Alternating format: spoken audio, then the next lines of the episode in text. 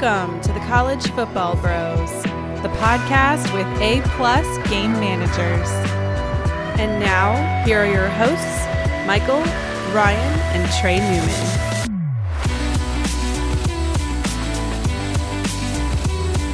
Welcome to the College Football Bros. I'm Michael Newman. I'm Ryan Newman. And I'm Trey Newman. We just had one of the most entertaining weekends of college football that I can remember. And a lot to get to this episode, but unfortunately, we have to start with our beloved Nebraska Cornhuskers.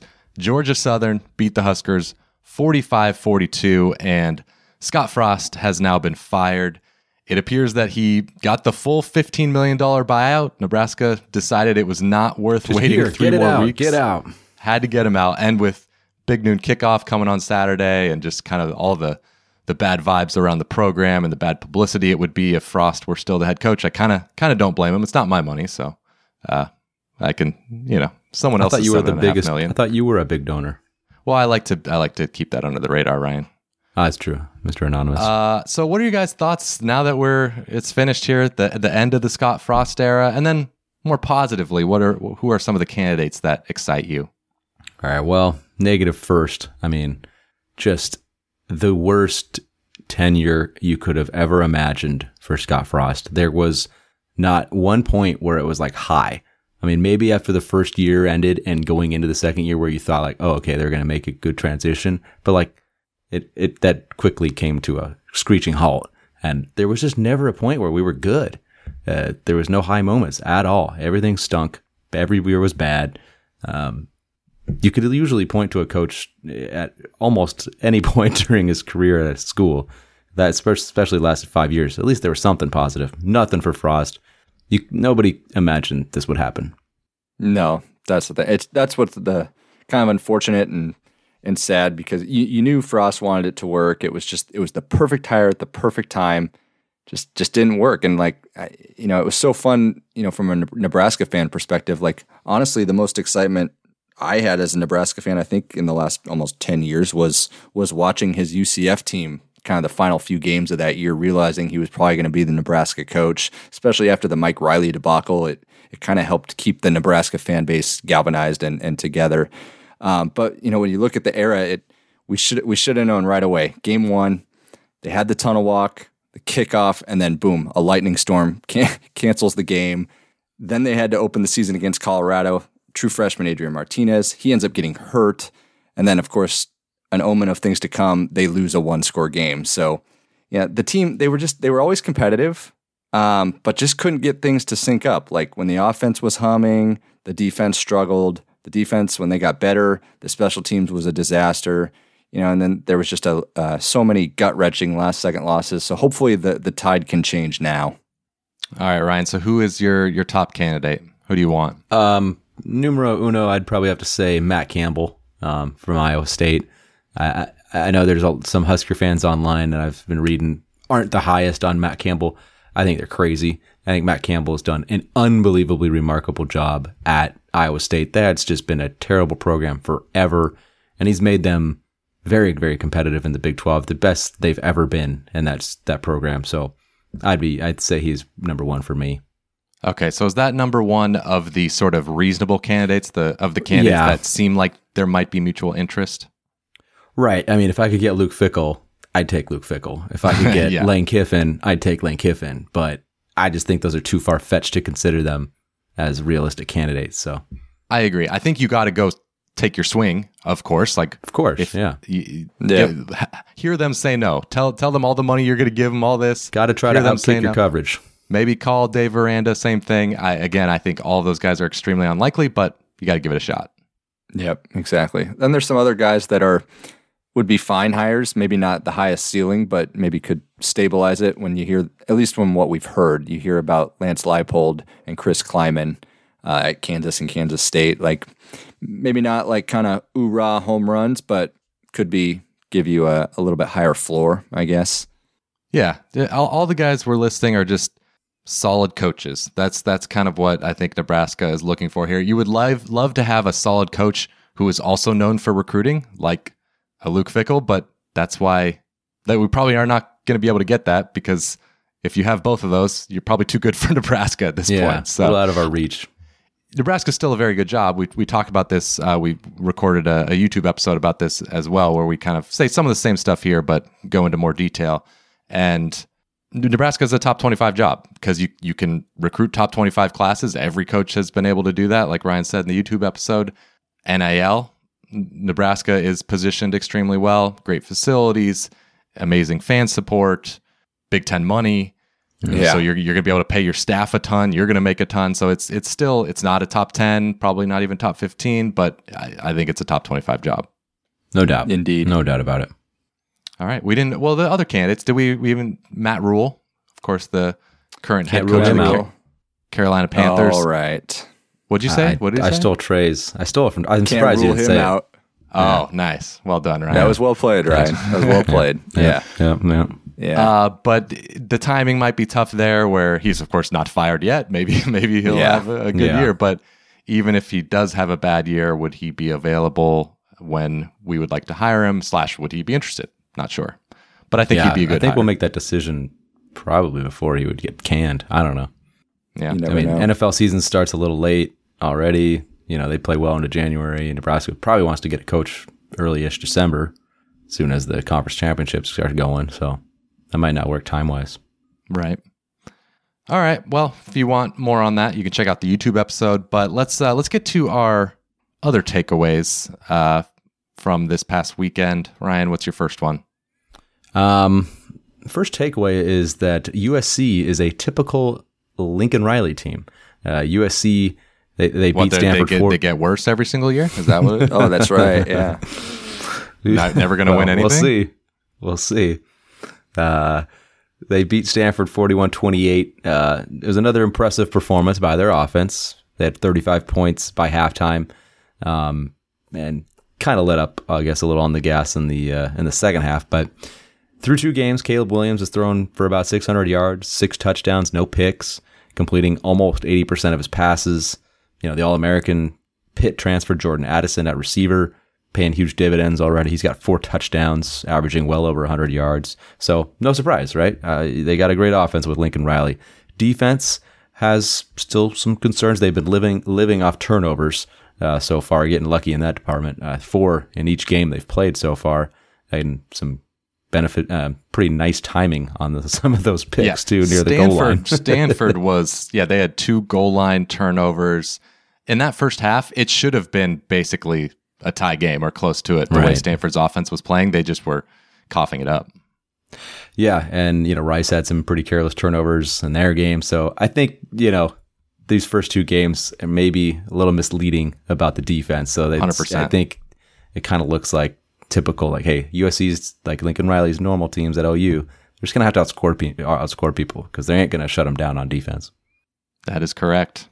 All right, my first takeaway is from the Texas Alabama game. Crazy game. Um, Yeah, it's so this game might have had a different outcome if if Quinn Ewers stayed healthy Yeah. because the offense changed when he went down. He was playing extremely well, a relatively small sample, but still he he made a couple great throws, and it ended up Texas just had to settle for too many field goals. Uh, it seemed like one of those they should have gone for it. You know, you just you, you kind of want to put Alabama away if you have the chance. Yeah.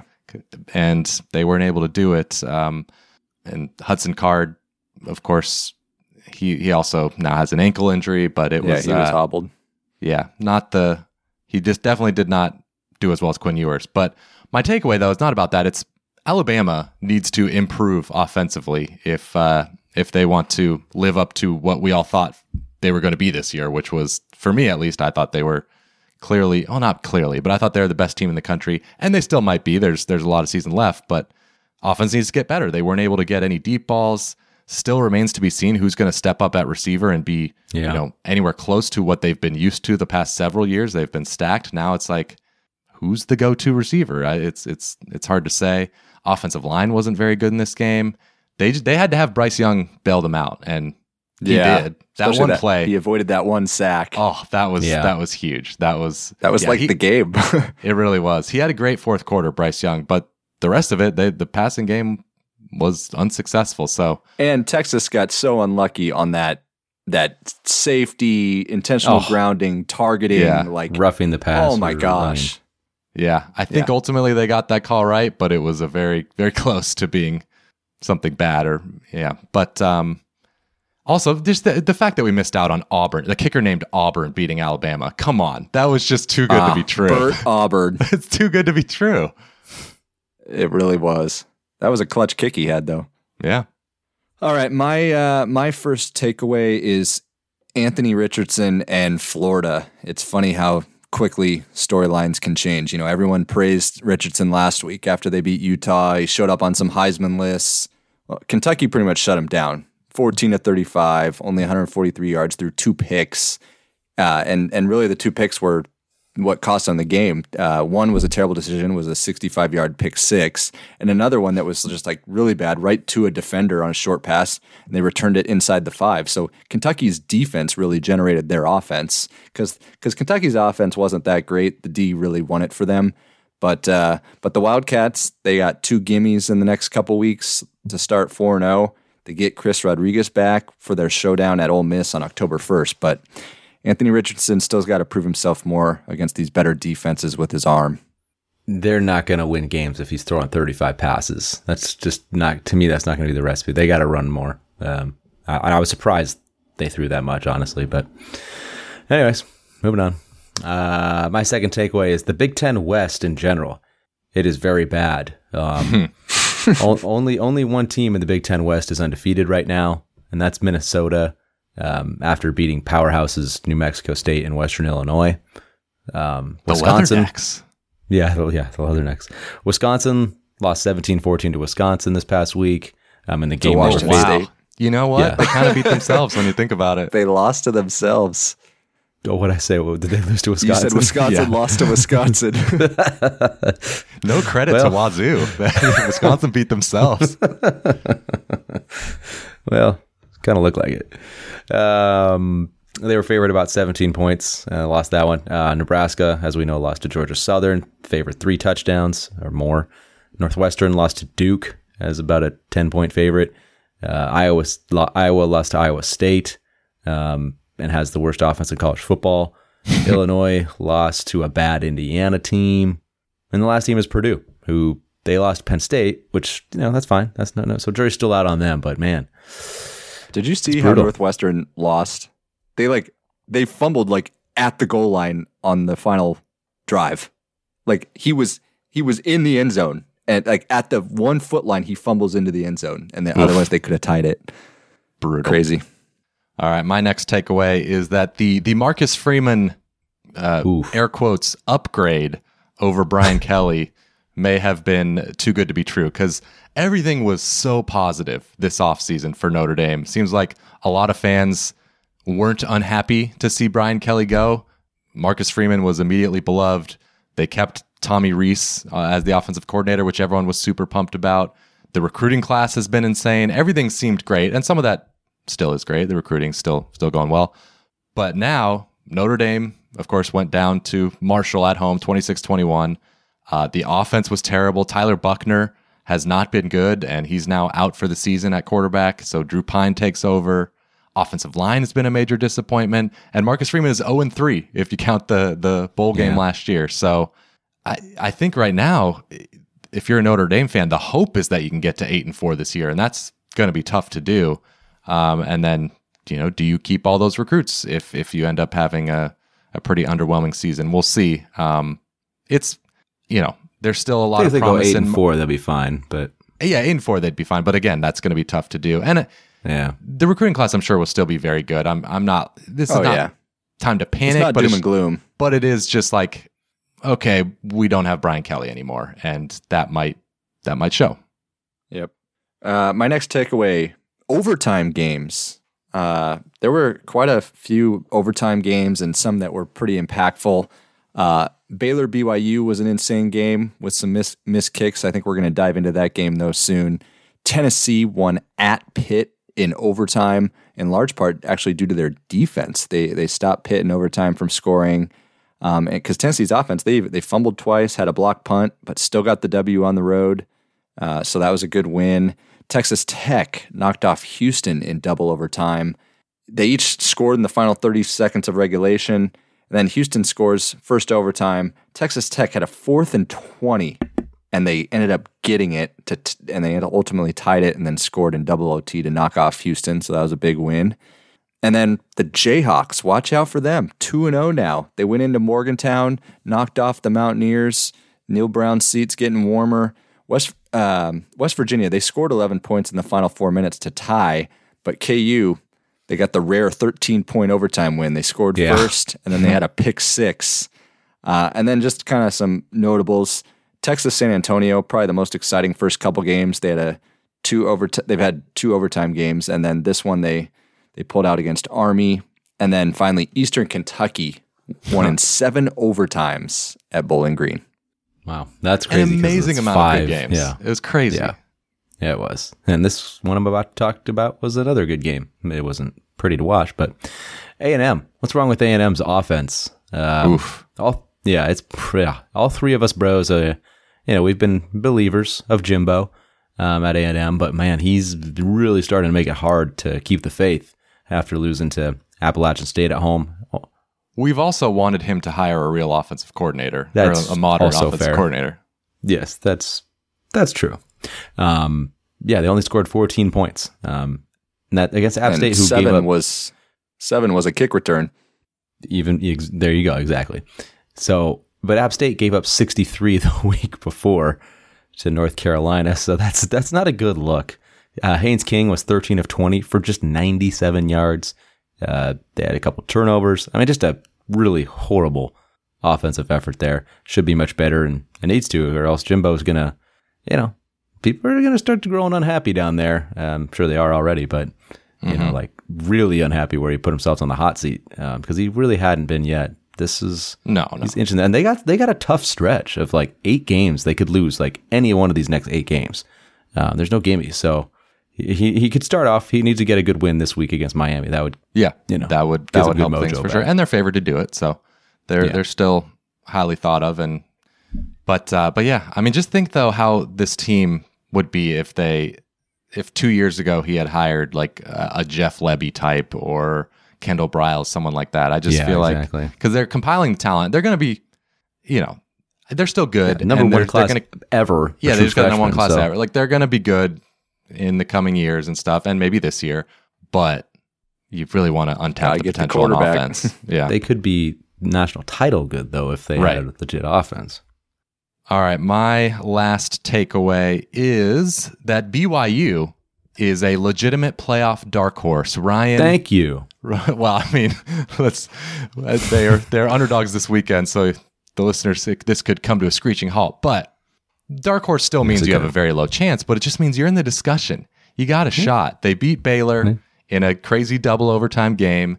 That's a good win. Uh, they did it without their two best receivers, Puka Nacua and Gunner Romney.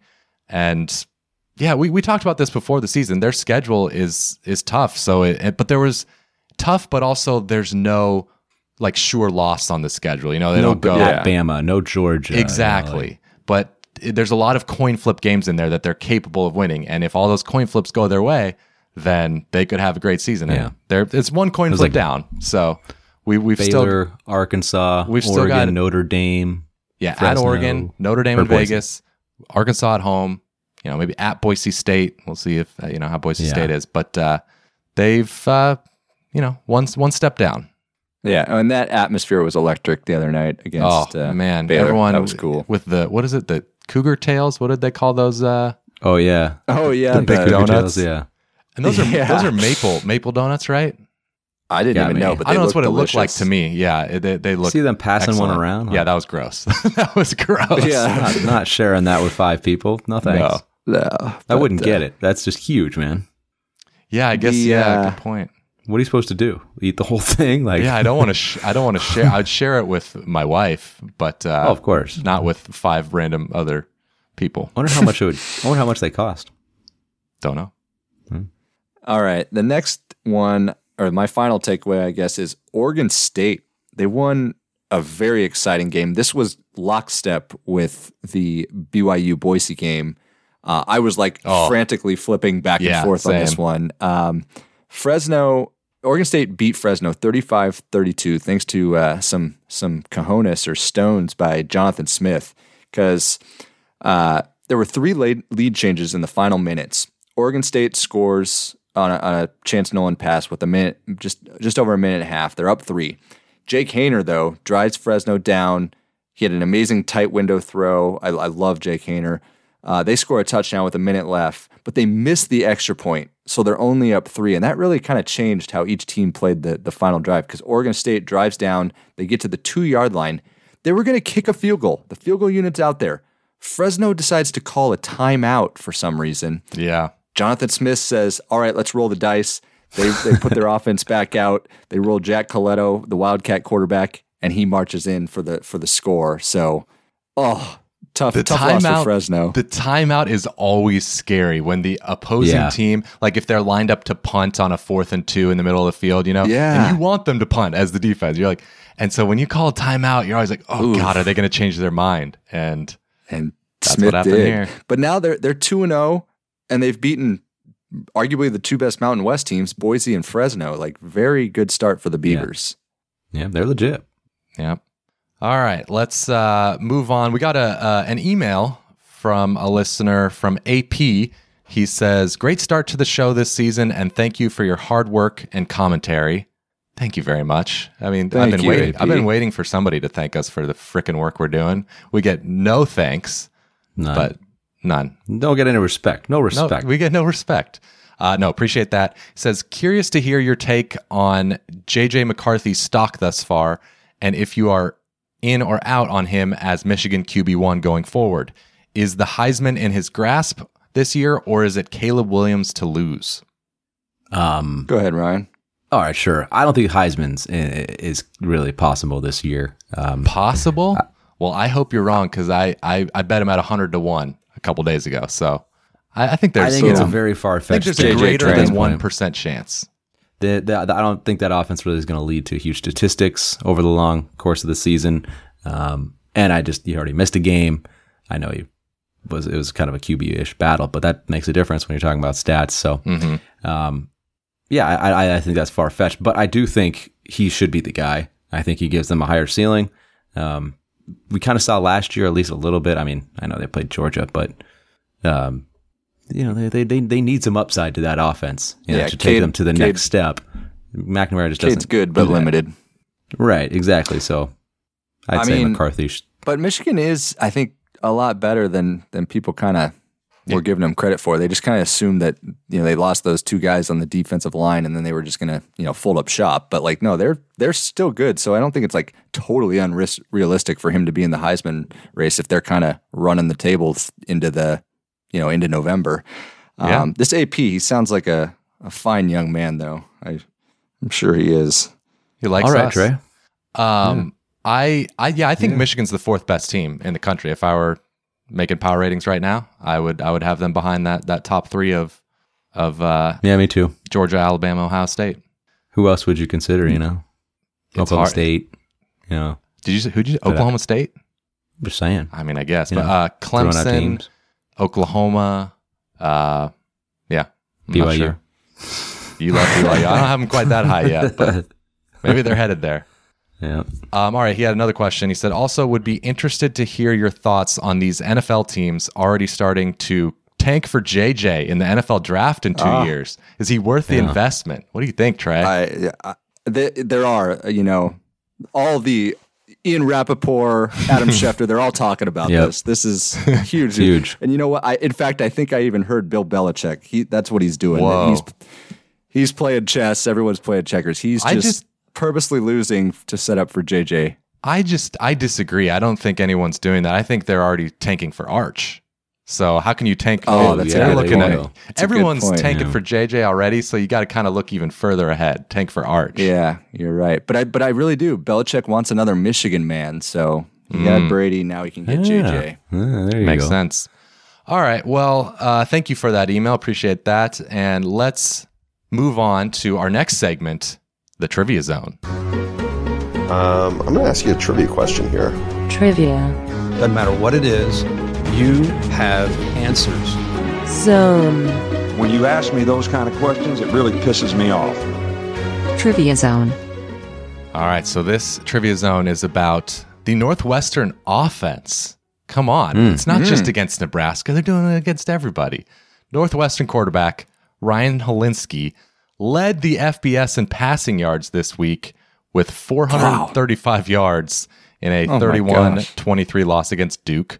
The last time a Northwestern quarterback led FBS in, a, in passing in a single week was the 2009 bowl season, if you're counting the whole bowl season as a week, uh, when Who passed for 532 yards in an Outback Bowl Okay. loss to Auburn. I'm I'm bad with times, but is it Mike Kafka? That is correct. Well done, oh, Trey. Wow, nice job. So I, I don't know how I pulled that out, but somehow That's very good. It is correct, but he also had a horrendous game. So he was 47 for 78. 78 pass attempts, Northwestern. Crazy. 532 yards, four touchdowns, five interceptions. So it was not a good game. oh my Whoa. gosh. Yeah, but that is the answer. Okay. We got more. Hilinski's teammate, Evan Hull, of course, a running back, had 14 wow, that's rec- crazy. 14 receptions for 213 yards this weekend and led Whoa. FBS in receiving yards. So Whoa. Nuts. Yeah, Yes. that's crazy. ESPN's weekly weekly leaders, they they have a page with uh yeah, who who led each week. Those go back to 2004. I looked through every single week. I had to click individually. gosh. so what is that? You know, like 16 times whatever, 20 give or take. And Yeah. uh there has never been a running back to lead FBS in receiving in in a given week. Whoa. Excluding like Army Navy week, things like that. Uh As we all thought Northwestern would do that. yeah. So I don't know. If anyone can find me a week before 2004, I have no way of checking that, but it had to have happened at some point, but it has never happened in, since 2004. That is wild. also, I, mean, Evan I Hull. guess yeah, go ahead, Ryan. just because there's always a receiver that goes off, you know, if all these teams oh, receivers. oh, good logic, Ryan. Yeah, that must be what happens. you know what? It, you know what it is. There's probably a receiver Wow, that gets more Michael. more yards. Wow. wow. Oh man. Oh man. But uh, that's Re- receivers Why- catch, running backs exactly. run. That's what it is. That's what it is, Trey. Receivers catch and running But backs you're run. all surprised that it's never happened before. Why? But, I'm aware of the reason it's happened. Never happened. All right. So uh, more. I have more. So Evan Hull became the first player. I don't think I player want to do the podcast with you anymore, Mama. first player in history to have at least 14 receptions and 10 rush attempts in the same game. Just it's a kind of a obscure stat, but also I can't confirm that it's in history. It's just since uh, 2000 when Sports Reference goes back, but yeah. I bet I'll bet it's never happened. And then next one here, I could only find one running back ever to have more than 14 receptions in a game. It was That's a- 2020. That is a lot. It is a lot. 2020 Mississippi State. Who was it? Oh, uh, Marks? No, J- Jacovius Marks? That is a good guess. No. Uh, I know who you're talking about. I think you have his name slightly wrong, but yeah, Right? Jacobius. Yeah, wasn't it? it was the other running back. I'll just I'll, I'll just tell you. You'll know exactly when I say it. Yeah. But Kylin Hill. He had Oh, goodness. Oh. Yeah. yeah, Duh. 15 receptions. How did you get Marks and not Hill? yeah, I don't know. All right, next final one here. Of players who have had over 200 yards receiving in a game, only one player in history has had more rushing attempts than Evan Hull's 17. That was which Memphis running back in 2019? Wait, I kind of got confused with the yeah, I'm, I'm there. throwing What? out a lot of stats here, so it's kind of Yeah, yeah. So no, but of, uh, of players who have had 200 receiving yards in a game, in that same game, well, Evan Hull had 17 carries as well. Uh huh. No, he had. He had 17. 17. Okay. Okay. And only one player has ever had more than that in a game where they had 200 receiving yards. More carries. Yeah.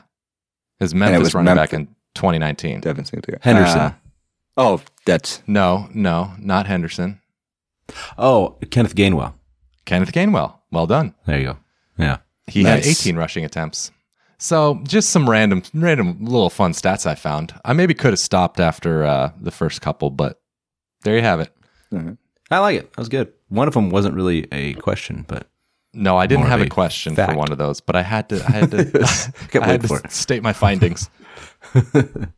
All right, let's move on to week three. Make our picks here. We'll start on Friday. We've got Florida State minus two and a half against Louisville. Trey, what do you like? Yeah, it's it's two teams that I was kind of high on going into the year. Um, I'm a little more encouraged by Florida State so far, so I'm going to take them here. They're a little fresher, had an off week, and Louisville's offense just hasn't matched the success so far that they had a year ago. They struggled mightily against Syracuse, had to rely a bit more on their defense against UCF last week. And Florida State, you got Jared Verse, looks like a stud on the D line. Think he can help contain Cunningham from at least preventing him from going wild. And and Louisville, they, they've kind of struggled to stop the run. I think Jordan Travis can use his legs along with Treshaun Ward. Um, I love the pieces on the outside with the the two Wilsons, Mycah Pittman, and you know against LSU they were able to control the the time of possession. I think they're going to be able to do the same against the Cardinals. I guess the only thing I would worry about is that it's Louisville's first home game, so maybe they regain their confidence at home. Okay. Um, I'm going to go the other way. I'm going to take Louisville here. Getting two and a half points at home. Louisville has won the last two games against Florida State. Um, and I don't, I don't know. I just don't see a huge reason to, to go against that trend. Uh, I like Louisville at home. Um, they had a nice win last week at UCF. I know the offense isn't clicking on all cylinders, but I feel like they did at least kind of wake up a little bit in that second half. Um, move the ball pretty pretty well against UCF, and I think that's a pretty good win. I mean, UCF's going to be a decent team on the road. They beat them. That's a good win to me. So maybe I could just chalk up their first Syracuse game as a whatever. I don't know. Just forget about it. But Maybe I Syracuse think is just awesome. Yeah, it's true. They're pretty. They're pretty solid. So yeah, um, I'll take Louisville. I'm going with Trey. I'm I'm taking Florida State minus two and a half. If you say the offense woke up too late for me, I'm out. I'm out on Louisville's offense. I was all the way in before the season. I'm You out. were. Yeah. And uh, yeah, I agree with Trey. I think with Jared Verse replacing Jermaine Johnson, Florida State's got a solid defense. Going with the Seminoles. Okay. Well, let's move on here. Uh, we'll go to uh, see. We got Georgia. They are favored 24 and a half at South Carolina. Heading to Saturday here. Uh, Georgia's outscoring their opponents 82 to three so far this year. Um, so that's pretty good. South Carolina, um, evenly played game uh, against Georgia State. Kind of the first week, it was a deceiving score. Then they gave up 44 points uh, to Arkansas last week that's tough. I, I see Georgia, you know, winning the turnover battle and winning this game really easily. So yeah, I'm going to take the, the Georgia here. All right. Oklahoma is favored 11 at Nebraska. This is the big noon Saturday game on Fox. Uh, you know, there's there's two ways to to look at this game. One, Nebraska is a train wreck trying to figure out what what to do without Frost. Or two, they rally around Mickey Joseph and maybe the new perspective this week prompts them to play better. And more often than not, I would I would buy low on a team in Nebraska's situation, but I just can't because I don't see how the defense can improve that much since they've just been horrendous. Northwestern and Georgia Southern pretty much did what they wanted. Now a top 10 offense in Oklahoma comes to town, so I think Dillon Gabriel, Eric Gray are licking their chops. You know, the Huskers offense has been pretty good. Casey Thompson put up big numbers last year on OU. Anthony Grant, Grant, one of the most productive backs in the country. But I just don't think Big Big Red has the horses. Hope I'm wrong, but I'm taking the Sooners. Agreed there. Uh, moving on to Purdue at Syracuse. Syracuse is favored one and a half. And yes, Syracuse might just be awesome. No, I think they've taken a huge jump on on offense. Uh, I think we discussed last week their new offensive coordinator from Virginia, Robert Anae, very well respected, did a great job there, and he might have Garrett Shrader as a, a, a breakout player this year at quarterback. And so I think the offenses are are closer than people might think. Purdue and Syracuse, as far as um, you know, like a rating, and I think Syracuse's three three five defense is a little bit better. So give me the orange. Yeah, I like the orange. Uh, okay. Uh, let's move on. I got uh, I got Cal at Notre Dame. Notre Dame's favored eleven here. Uh, both offenses are you know leave quite a bit to be desired, but you know I'm, I'm going to give the QB edge actually to Cal here. Jack Plummer um, the Purdue transfer. He, I think he's pretty solid. Um, you know, and this actually won't be his first time playing at Notre Dame. He did it last year when he was with Purdue, so no surprises for him playing a South Bend. And I'm gonna take Cal. Eleven seems like a bit of a lot of points for Notre Dame to have to cover. Just so many question marks about their offense. I have a hard time seeing them moving the ball consistently, even against Cal. Um, now, especially without Tyler Buchner and having to having to rely on Drew Pyne. So Cal covers uh, at Notre Dame. All right. Moving on to a fun one. BYU at Oregon. Oregon is favored three and a half. Oregon gets kind of a rain check here. They get a, or at least a, a second chance at uh, showing out on the national stage against Georgia. Of course, went horribly. Uh, hard to hard to take much positive from from that game. But last week, Oregon seventy to fourteen against a not terrible Eastern Washington team. I know they're FCS, but the spread was only twenty seven, so it's nice to see at least somewhat of a bounce back there. But I still got to go with BYU. They're just the more experienced team. They've got, I think, the much better quarterback in Jaren Hall. I do not trust Bo Nix. Still not sold on Kenny Dillingham, Oregon's offensive coordinator. I think BYU can match up on the line of scrimmage with with Oregon, and getting that that hook is nice. Getting the three and a half because if it's a close Yeah. game, like you might expect, the way things have been going in college football, the way BYU's been playing, maybe they go to another overtime game, and I'll, I'll be happy to have that that three and a half. But I will say, Yeah, that three and a half. not not sorry to interrupt, not locking it in because Puka Nacua, Gunner Romney, not sure if they're going to play in this game. Mm-hmm. Right. Yeah, that, that's a big factor for, for those guys for sure. Um, but I, I, yeah, I'm with you. I'm, I'm taking BYU. Three and a half's a nice number. I think BYU is just the better team overall. Um, so if you give me that many points, I'll take them here at Oregon. Um, and I, I, just have concerns about Oregon. I know they kind of ran, ran it up on, on Eastern Washington, but man, did Georgia just expose them and just they look bad. I don't I don't trust Bo Nix whatsoever. Uh, I got to see him do it against a good team before I'm going to rely on him to to win a game like this. So give me BYU. Yeah. Last time we saw Nix play a good defense, obviously he didn't do great. Now BYU's not Georgia's defense, but uh, and they're not coming in 100, percent especially against a that physical Baylor game that they had. But defense to me, it travels. I don't want to give more than a, more than a field goal yet with the Ducks until Nix proves it. So I'm going with BYU as well. All right, moving on to Ole Miss minus 17 at Georgia Tech. I'm going to take 17 points with the Yellow Jackets. The the one FBS opponent that Ole Miss played, Troy, Jackson Dart did not have a great game. So I know I you kind of always pencil in uh, Lane Kiffin for having great quarterback play. So that might be the case, but I don't know. I'm I'm in wait and see mode with just how good this passing game will be, and I think Georgia Tech can have just enough success. They don't have a good defense, but just enough success with the rush defense to to get a cover.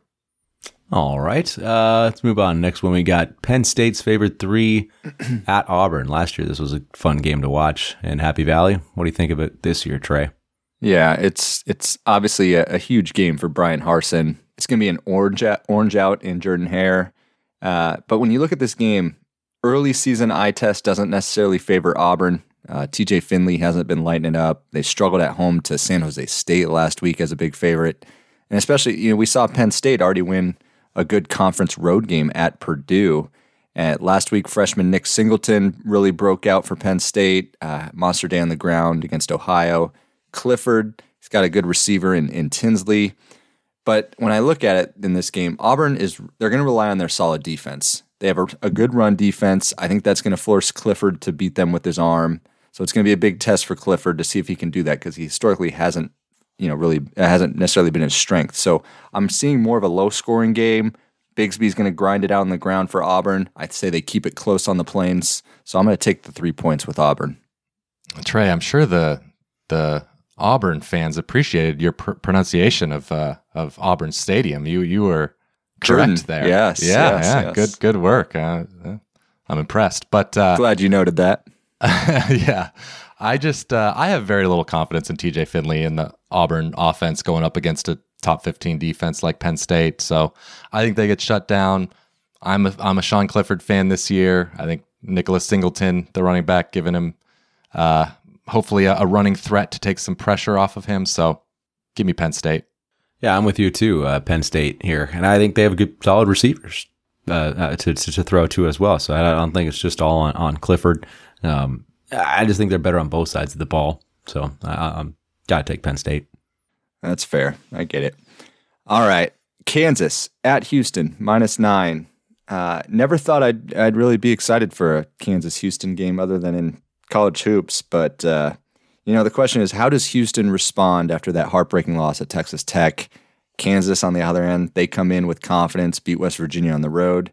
I really like what Kansas is doing, but I'm leaning towards this game being kind of a get right game for the Cougs. I'm not super confident in it, but I think Holgorsen's going to get them rally. Um, Kansas's defense isn't much. Clayton Tune, I think, is going to get it to Nathan, Nathaniel Dell uh, quite a bit. And the Cougars' defense hasn't been quite as stout as originally thought, but they've faced two tough opponents. Jan- Daniels is playing with confidence, but I think Houston can outman the Jayhawks across, overall. So I think they will here. What was the spread in that one again? Houston's Nine. favored nine. Nine. Okay. All right. Next one we have here Mississippi State minus two at LSU. What do you think, Ryan? Ryan's yawning. What the F, Ryan? Wow. Man, sorry, it's a little late, guys. This past my bedtime. That's true. Um, yeah, yeah, yeah, yeah. I like Mississippi State here. I've liked them before the season. I'm high on them. I gotta believe. Um, I just think that Mike Leach's squad is looking good. They've had a good, good first couple of weeks here. They had a nice win against Arizona last week after Arizona had a good win the week before. So I feel like they're coming in hot. Just I feel like their program is just so much further ahead now of where LSU is. LSU's they're a couple like you're almost years now it seems like to where they can get to a you know solid footing. So I, I just I don't trust them at all. Mississippi State's got a good defense. I don't see how they're LSU's going to have success with Jayden Daniels at quarterback. So I'm I'm all over uh, Will Rogers and Mississippi State.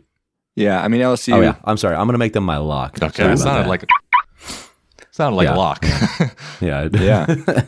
Uh, LSU, they put up some good numbers, of course, last week against Southern. So I think in this game, we're going to learn a lot, you know, about whether the, the first three quarters against Florida State was indicative of how their offense is going to be, you know, where they didn't do much, or maybe they have turned the corner and they can start to move the ball. Um, and they're going to need to, to to keep up with Will Rogers. He's playing with confidence in Leach's offense. Um, but what's not talked about a lot is Bulldogs have a strong defense. Their corners can lock down. I'm kind of bullish on the Bulldogs this year, no pun intended. Uh, and it, it just it doesn't help that LSU lost Maason Smith on the D line. So I'm going to take the Bulldogs in Death Valley, and it should be a fun fun atmosphere at night. Ooh, I thought you were gonna lock it in. Oh, it, it did. It did It's sound like it, but I was- I- I did- there. Uh. thought you were gonna lock it in. I did, I, I did. It Oh, sounded man. like it. I agree with you guys. I'm taking Mississippi State. They have paired a what might be a legit top 10 defense with a Mike Leach offense and like Ryan, that that word trust, I agree. I can't trust LSU now. It's it's been a, a couple years now of bad play, relatively speaking, and so you know, I need to see them turn it around before I uh, pick them. This would be a good win. Like I, I just I have a hard time seeing them pull off a good win like this right now. Yeah. They're only a two point dogs, so basically a coin flip. I know, I know. It But going against closer. Ryan Block, it's not a coin Yeah, flip. You might as well make it like minus nine. All right. Here we go. Next game, we got uh, Texas Tech is traveling to uh, NC State. NC State's favored 10 right now. What do you think, Mike? Oh, I think this is a major trap line, guys. This is, this is Vegas trying to trap us. No. Vegas wants you to bet it. No, no, no, no, no. I am going to take the points with Texas Tech. They lost the turnover battle and threw a pick six against Houston last week, and they still got the win. So I, I feel good about getting 10 points with that Zach Kittley offense. I know NC State has a nasty defense, so that's you know it's it's going to be a struggle. And and Donovan Smith, he did throw three picks last week. I wouldn't expect him to throw three this week, but wouldn't surprise me if he threw one. Um, but for NC State, their offensive performance against ECU week one is just still front of mind for me. So I I don't kind of like Ryan with Notre Dame uh, having to give 11. I don't want to give 10 with NC State and uh, that offense right now. So I am going to make Texas Tech my lock of the week. Hmm. That line should be uh, Texas Tech minus 10, I think. Yeah. Yeah, you're right. You're right. Yeah. No, I'm I have the exact same logic, Mike. I'm taking the ten with the Red Raiders. Just the the red flags in that ECU game stood out. Um, and the Red Raiders, their defense was able to keep Clayton Tune, you know, mostly in check. I think they could somewhat do the same to Devin Leary. Donovan Smith is pretty exciting at quarterback. He can make plays with his legs too. because he put up a good performance against what is should be a decent Houston defense. Um, so I think NC State can win, but it'll be close. Well, we're all in agreement. We're all on uh, Texas Tech. I like them too. All right. All right. Moving on to a fun one in Seattle, Michigan State at Washington, and the Huskies are favored three and a half. Yeah, that one, that line kind of maybe surprises you a little bit just based off of recent history. Yeah. Um, but I mean, you know, the first couple games, Washington's look pretty good. Looks like they have an offense. Michael Penix is just kind of turned into his old self after a couple year hiatus. So now he looks pretty good. Kalen DeBoer is just a magician getting offenses to to turn around rapidly. Um, and Sparty's their their their defense is a little bit of a concern to me. Um, so I think Washington will actually be able to move the ball successfully. It's tough playing in Seattle. Seattle's not an easy place to play. So I'm actually going to take uh, the home favorite here. I know three and a half is Oh. not their favorite line, but It's a tra- this is a I'm- I'm trap go- line, Ryan. This is a, if I've ever seen one before. this is a trap. well, I'm falling for it. No, I'm kidding. I'm kidding. This was uh it's not a trap. It it opened Washington, I think minus one or two, and presumably uh, they they took sharp action uh, on Washington, and so the line went up. That's that's the way it goes. So, uh, but I mean, earlier in the week, I I if the line was you know Washington minus one or two, I, I think I would have picked them. But with that three and a half, that just kind of swings me over to to Michigan State. I just I don't know. That just it seems it seems like this will be a close game, and it seems like three and a half points could be valuable. You could argue Michigan State's the better team, so I, I got to take those points.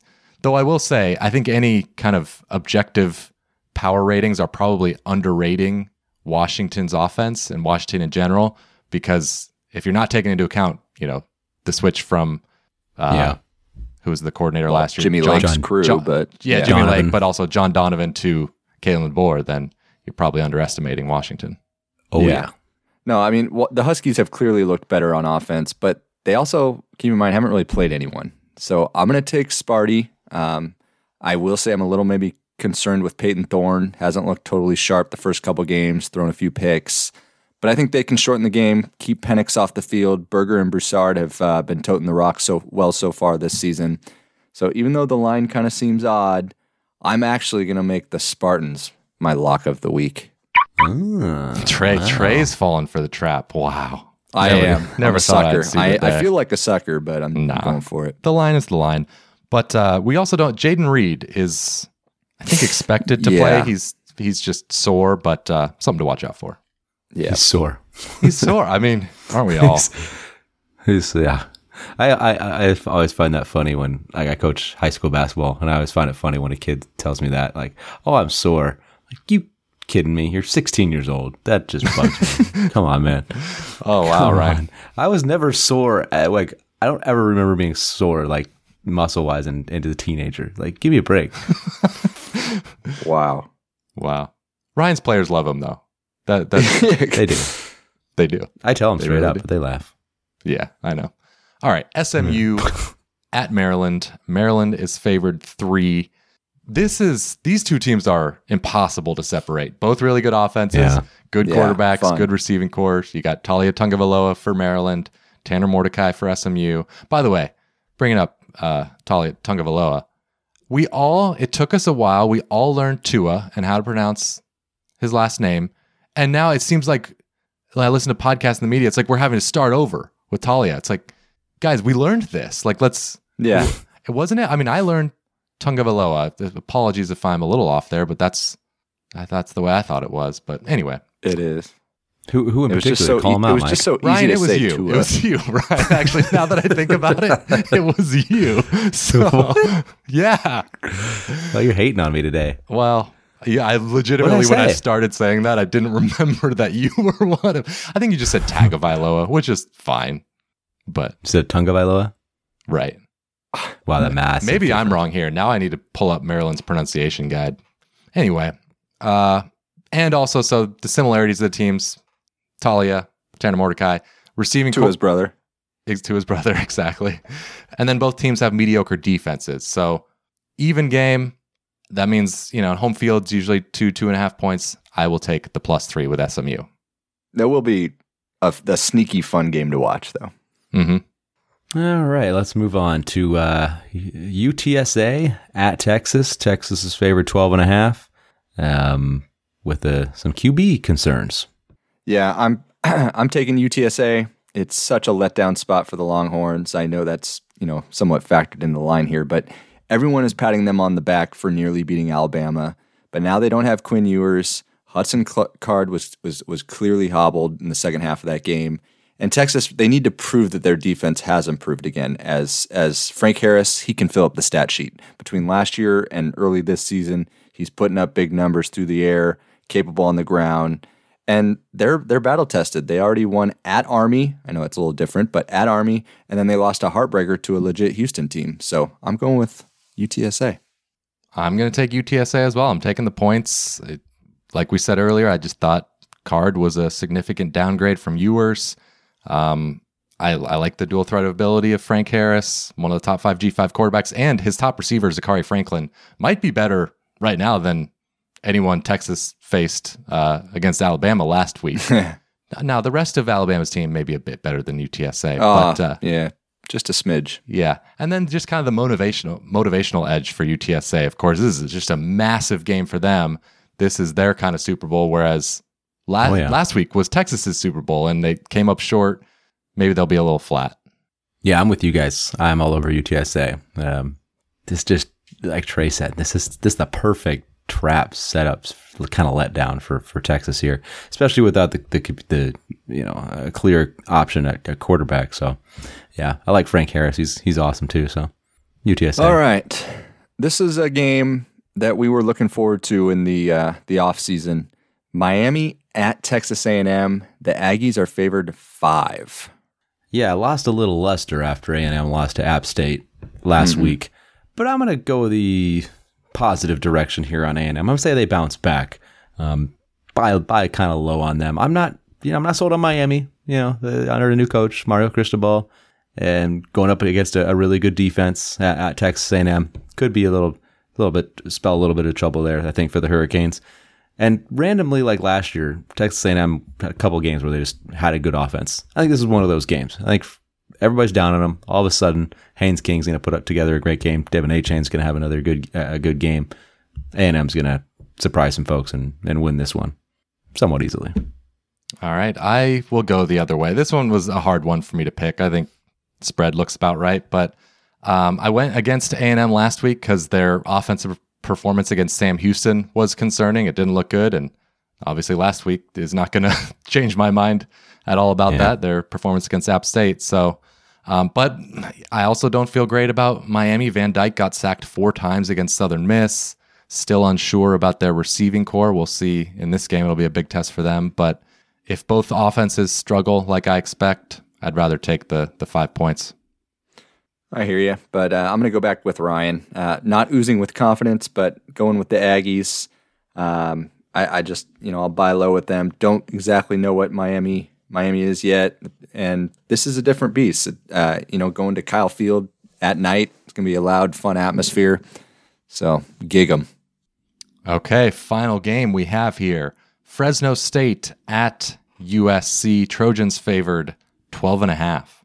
This is one of my favorite quarterback matchups of the non-conference slate. Jake Haener, I mentioned before, might be my favorite. But you know, how can you not appreciate what Caleb Williams has done with his new teammates? Keeps finding Jordan Addison for scores. Travis Dye helped spark the rushing attack last week at Stanford. You know, like Ryan outlined earlier, we still don't fully know what the defense is, but um, just because they've been relying on turnovers, but they can't. I don't think they're going to be able to rely on those this week uh, going up against Hayner. The defense is definitely going to be tested with his arm. Jordan Mims on the ground, averaging uh, 100 per game. He has four touchdowns. I guess the biggest question to me is how will Fresno respond after that, that crushing loss to, to Oregon State, especially against an SC offense that's very confident. They're fun to watch, but uh, ultimately, I think Fresno is going to be fired up to play uh, the Trojans, and they're going to give them a tough test. So I'm going to take the 12 and a half. Yeah, I agree. I'm not too worried about um, Fresno's tough loss last week. I mean, you know, I, I think coming to to USC is a big enough motivational factor for them. They know if they win this one, that's just gonna, I don't know, make a huge, huge success part of their season, a big kind of Super Bowl moment for them. Um, and I, I, I like you. I'm like you, Trey. I, I think Jake Haener can kind of match you know, Caleb Williams stride for stride here. I think they're going to have a lot of success moving the ball against USC. Maybe keep Caleb Williams in that offense off the field a little bit more. Um, and don't anticipate USC winning the turnover battle for nothing like they have in the first couple games. Um, so yeah, Fresno State, I like them here. I'm going with Fresno State as well. I, I think USC's defense is going to be finally exposed in this game. Like you said, there's just no way these turnovers are going to keep coming unless we're just Iowa of 2022. I hope that's the case. I hope somehow we just keep, Yeah. You know, Yeah. getting a bunch of turnovers, but I, I doubt it. I, I think, yeah, we got a shootout here, and I'm taking the points with Fresno State. Think you can be plus 48 in the turnover battle at the end of the year? Yeah, I would bet against it, Ryan. I'd bet against it. Yeah. All right. Well, you're on pace. We are, oh, love, love a good on pace, which, speaking of, let's get to our Ah, questionable finish. What is your favorite hashtag on pace stat or ranking that definitely won't last the season? Wow, we did not plan that. That was nice. Nice transition. It was great. Am I first? Sorry. Dude, yeah. we clearly did Man, just ruined it. Ruined it. Uh, we have Minnesota. Uh, they are number one in the nation in total offense and total defense. How about it? Not bad. How about it? Happens when you play New Mexico State and Western Illinois, but you know. Oh, Somebody my next turn. All right. Uh, Kansas is alone in first place in the Big 12. Wow. Rock Crazy. No, that's gonna last. Actually, You think it's going to last? That's- Yeah. Yeah. Uh, North Carolina. They have two guys. They're tied with the most solo tackles in the nation Cedric Gray and Power Echols. Great name. They each have 19, but it's kind of weird that of all the teams and players, the top two are on the same team. Yeah, that's No, they pretty have crazy. played three games, but you know, Oh, good point. All right, Notre Dame head Shut coach your logic, Marcus Ryan. Freeman has. well, I mean, it's still a little crazy because there's you know others that have played three, but All right, Notre Dame head coach Marcus Freeman has converted to Catholicism. What are some ideas for coaches at other schools to ingratiate themselves with the fan base? So hear me out here. Brian Kelly. He should address a pep rally with a southern accent. He should yuck it up with the media in his press conference. No. But then, really, he could eat gumbo on the sidelines this week at Tiger Stadium. Mm. Ooh, okay. Mm. That's not bad. Hmm. I uh, I think I've got a few here. I think Paul Chryst of Wisconsin could switch to a diet of spotted cow and cheese curds. I hmm. think Justin Wilcox that cow, could lead a climate change protest on campus. ooh, yeah, that would go sure. over Yeah, well. that would be good. And then at hmm. Arizona State, Herm Edwards could binge drink with some frat bros. Wow. That's what all the cool one. kids call it. They call it binge drinking. you, you guys want to go binge drinking cool. this weekend? Yeah, okay, let's do it. LA or San Diego? Which one? Got- LA. I've been to San Diego. Oh, man, gotta be Little- PB. Come on. that- wow, we're really going back to college. All right. Um, Kirk Ferentz could fire his son, Brian. oh yeah, that would yeah, that would help. I mean, I'm not sure what he's waiting for. Well, let's get to our upset special. Got to pick a touchdown underdog to win outright. I'm going to take Kansas to beat Houston. Their offense with Jalon Daniels could legitimately be a top 25 offense in the country. Maybe I'm jumping the gun here. It's very quick to say that, but I don't know. It's possible. They've, they've been really Finished good. last year strong. Yeah, yeah. And uh, Houston coming off of a tough overtime loss. I'll go against Trey's spread pick. I'll, I'll give uh, Kansas a shot here. No, they're, that's a good upset pick. I'm feeling extra frisky here. Bowling Green plus 16 and a half hosting Marshall. Marshall just won at Notre Dame, riding high. Bowling Green 0 and 2. They lost to Eastern Kentucky in seven overtimes, but they played UCLA very tough for, uh, for a little over two quarters in the Rose Bowl. So maybe they'll catch Marshall sleepwalking. All right. I'm going to go with UTSA. Uh, they're, they're getting 12 and a half going to Texas. I'm not sure what Texas is going to show this week. I mean, as far as motivation, quarterback, I don't know if their defense is going to be able to keep it up. UTSA's got a great offense. Frank Harris is the man. I definitely think this is a opportunity for them to steal one. That would Oh, by be- the way, I hit mine last week. I had Kansas. Oh, Ooh. Congrats. Well done. Yeah. Yeah. Thank you. I had uh, Stanford. Just, you know, they were that close. Stupid. Stupid. Turnovers. Uh no. Um that would be that would be awful for Texas. That would be awful for Sark. That I would just immediately erase yep. any goodwill you got from almost beating Alabama. Exactly. I'm afraid it might happen. We'll see. All right, that'll do it for this week's episode of the College Football Bros. Thank you for listening. Uh, be sure to leave us a five star rating on Apple Podcasts and Spotify if you haven't already. Uh, you can follow us on social media Twitter and Instagram at CFB Bros. What else can they do? Oh, they can subscribe to our Patreon, patreon.com slash college football bros. There's a backlog of bonus episodes there. You can join our, uh, as a member of the Patreon, you can join our Discord server where, I mean, wall to wall on Saturdays, we are in there discussing the games live, just texting as, as it's happening. And all throughout the week, we're talking about who we're betting. It's a lot of fun. So would recommend that. And we'll talk to you next week. You've been listening to the College Football Bros.